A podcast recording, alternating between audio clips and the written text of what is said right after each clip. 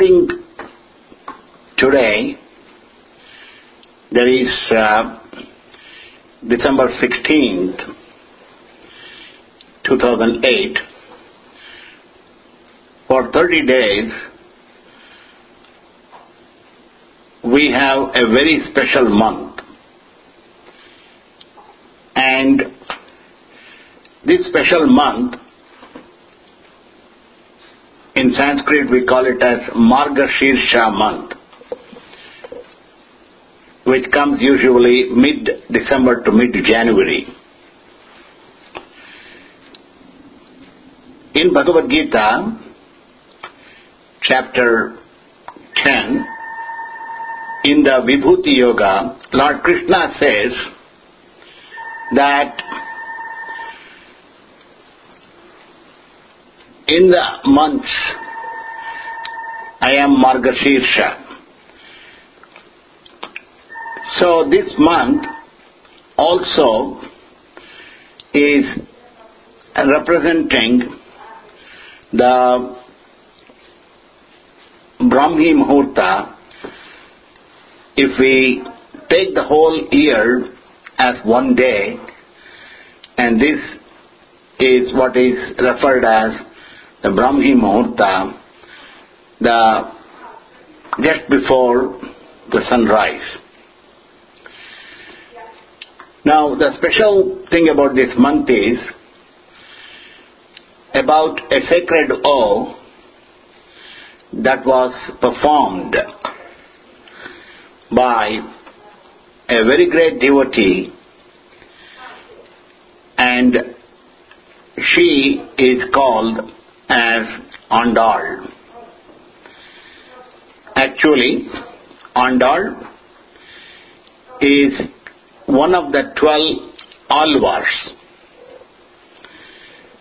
Now the word Alvar is from Tamil language and the tradition have recognized 12 alvars as some of the greatest devotees who have experienced God consciousness. In fact, the word alvar itself means one who has immersed in God consciousness. And also the other meaning is that one who rules over the Lord through intense, sincere, and pure devotion. So, with these two meanings of the word Alvar, we can see the characteristics of the Alvar that we are going to talk about more, and she is known as Goda Devi. And in Tamil, she is also referred as Andal. And Andal is the same meaning as Alvar that we referred. And this great devotee who showed as a model to all devotees of all times performed a sacred oath and this oath is described in a composition in Tamil language and the composition is called as Tirupavai. Tiru means sacred, Pavai means oath. Something that one determines to do it and does it and reaches the goal. And this Tirupavai is a poem of 30 songs and it is part of a collection of 4000 verses in Tamil called as Divya Prabandham, which means divine hymns. And all these 4000 verses are composed by different great devotees and they describe vividly and beautifully the grandeur of pure devotion immersed in God consciousness. In fact, the theme of Tirupavai is a spiritual awakening of an individual soul which then yearns for the divine union with the Lord.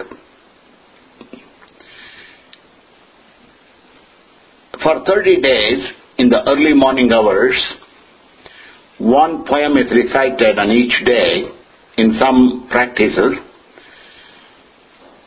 or in some tradition of temples, all the 30 verses are recited each day, and that day's verse is recited twice.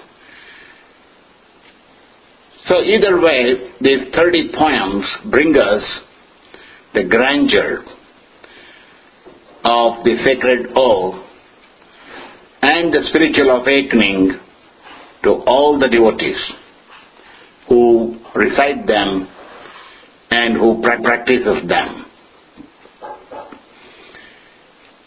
And it is also important to know that of these 30 songs, 30 poems, the last two poems, 29th and 30th, is recited in the worship to the Lord Vishnu wherever and whenever time it is done. That means even in the regular worship of the Lord Vishnu, at the end of the worshipping, these two verses, 29th and 30th, is recited, and that shows the greatness of this Tirupavai, which has become part and parcel of the devotees who practices them. To know a little bit about Andal, or Goda Devi,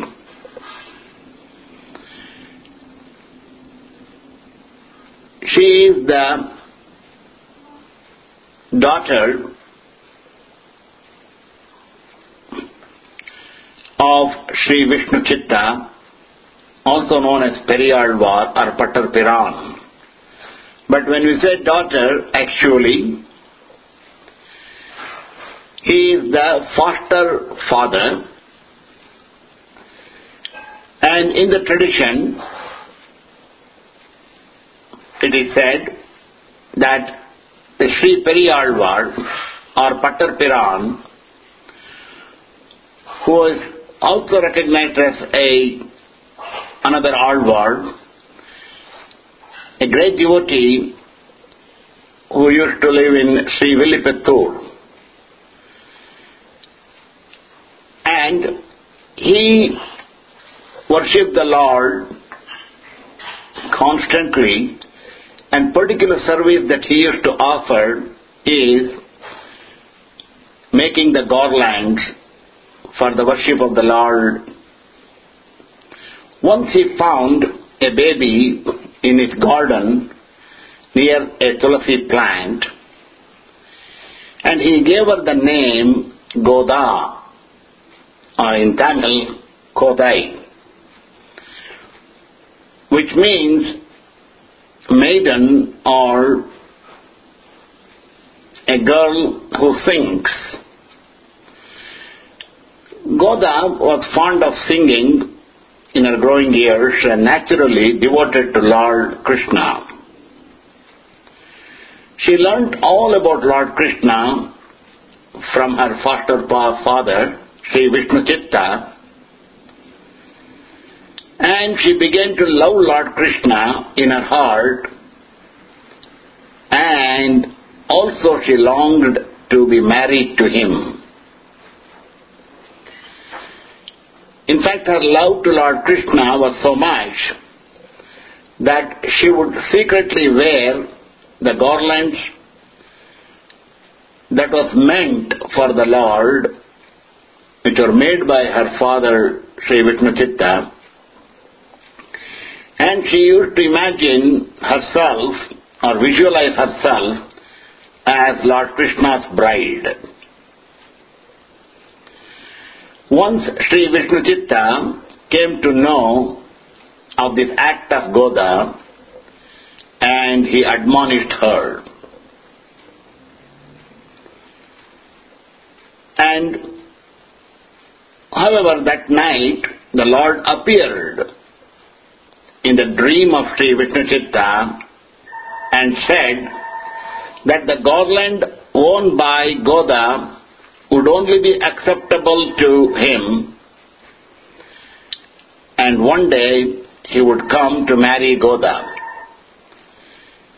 Hence, Goda is also known as Shudikudutta Nachiyar, meaning a consort who first wore the flowers before offering to Lord. At her very young age, Goda sang the Tirupavai and also she has composed a poem of 143 verses steeped in her love for Lord Krishna and that composition is called as Nachiyar Tirumozhi. As the tradition goes, later on an appointed day, through instructions by the Lord Ranganatha, in the dreams of the head priest of Srirangam temple, and the Pandyan king at that time, and Goda's father, Sri Vishnu Chitta, the divine wedding between Goda and the Lord was fulfilled through her merger with the divine icon of Lord. Thus Goda achieved her divine union and then she is known as Andal. So we can see that the story is describing her great devotion to Lord Krishna.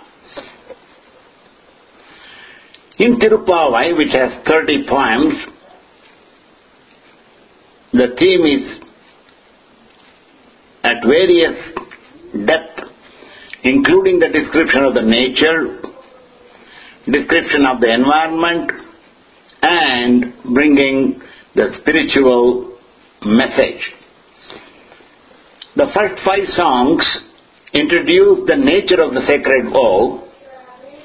Goda sends a clarion call for her girlfriends, desirous of, desirous of observing the sacred oath of this month, and to secure from the Lord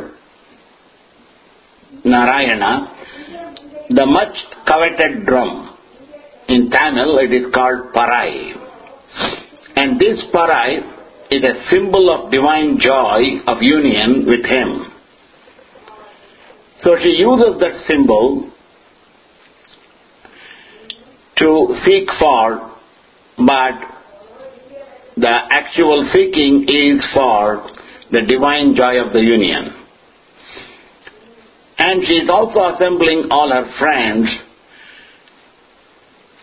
who collectively go to the Lord. Goda says that they should gather with a dip in the sacred waters early in the morning as the first step.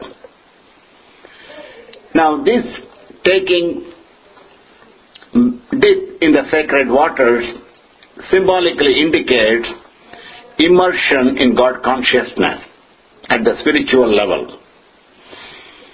Then, the rigors of the vow are then stated, such as abstinence from fatty food and avoidance of bad words, gossiping, and decoration with jewelry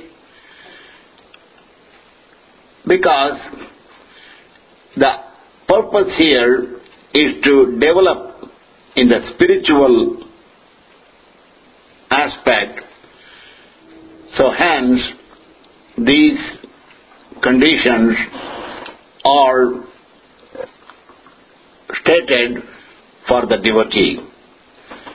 The lasting benefits of spirituality and prosperity accruing from the observance of the O to the participants and the country are mentioned in the first five points.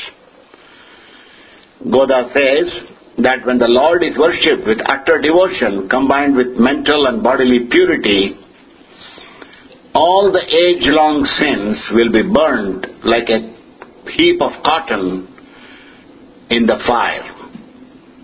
Here, cotton represents the collection of ignorance, collection of mental inertia, and the fire represents the spiritual wisdom.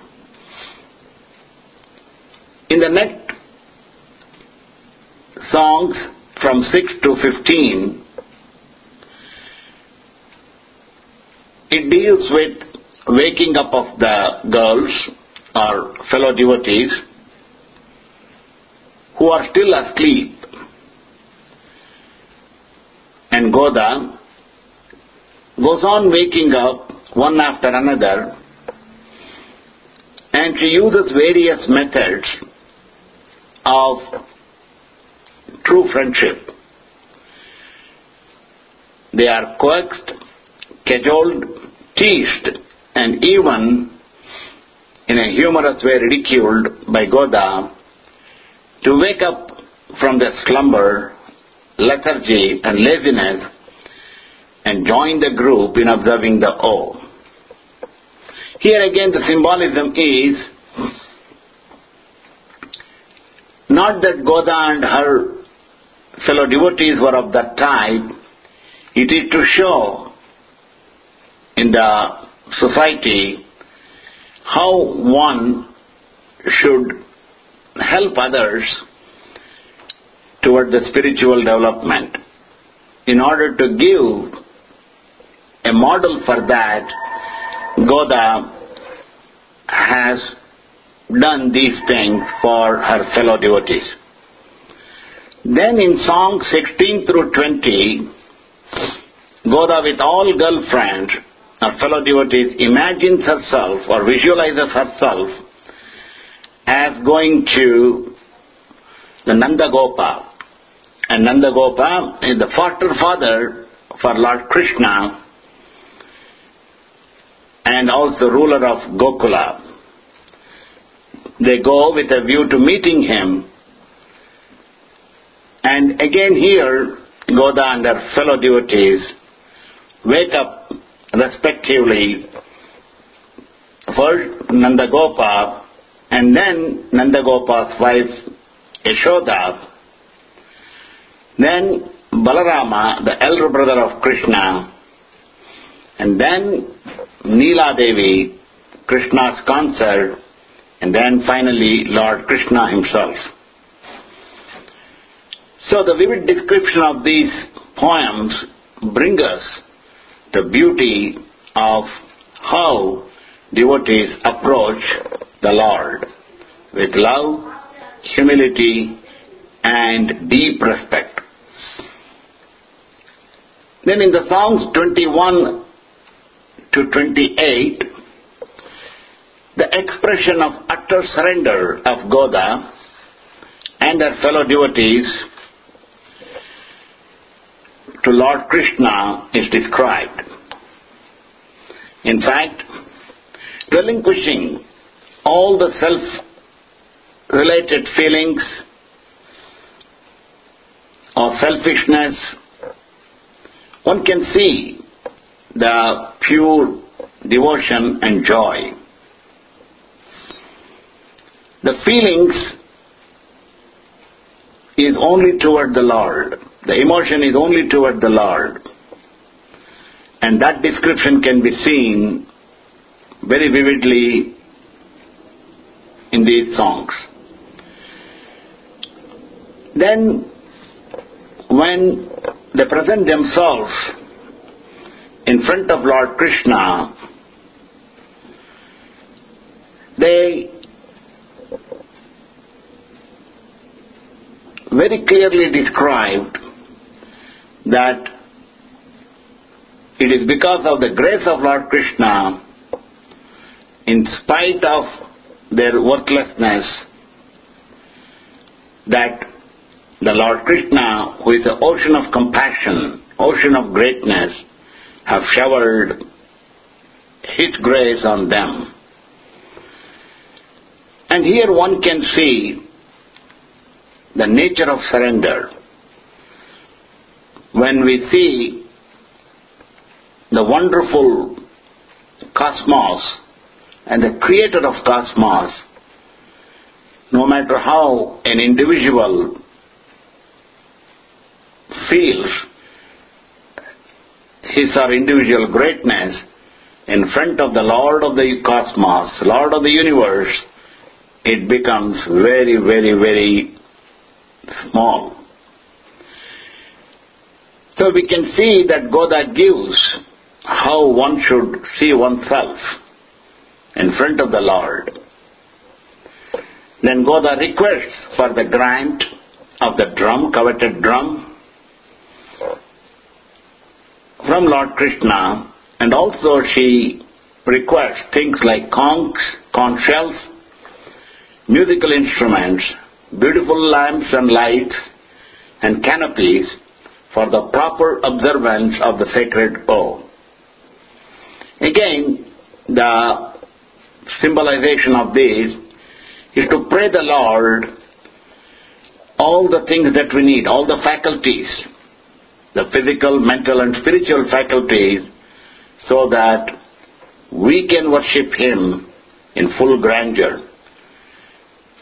And it is only Lord who can give us all those faculties because it is only such grandeur that He can bless us. Now that the sacred vow is about to be completed,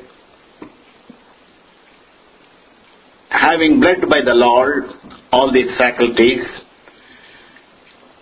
Goda and their devotees will wear beautiful jewels and lovely robes and taste the rice cooked with sumptuous milk and ghee.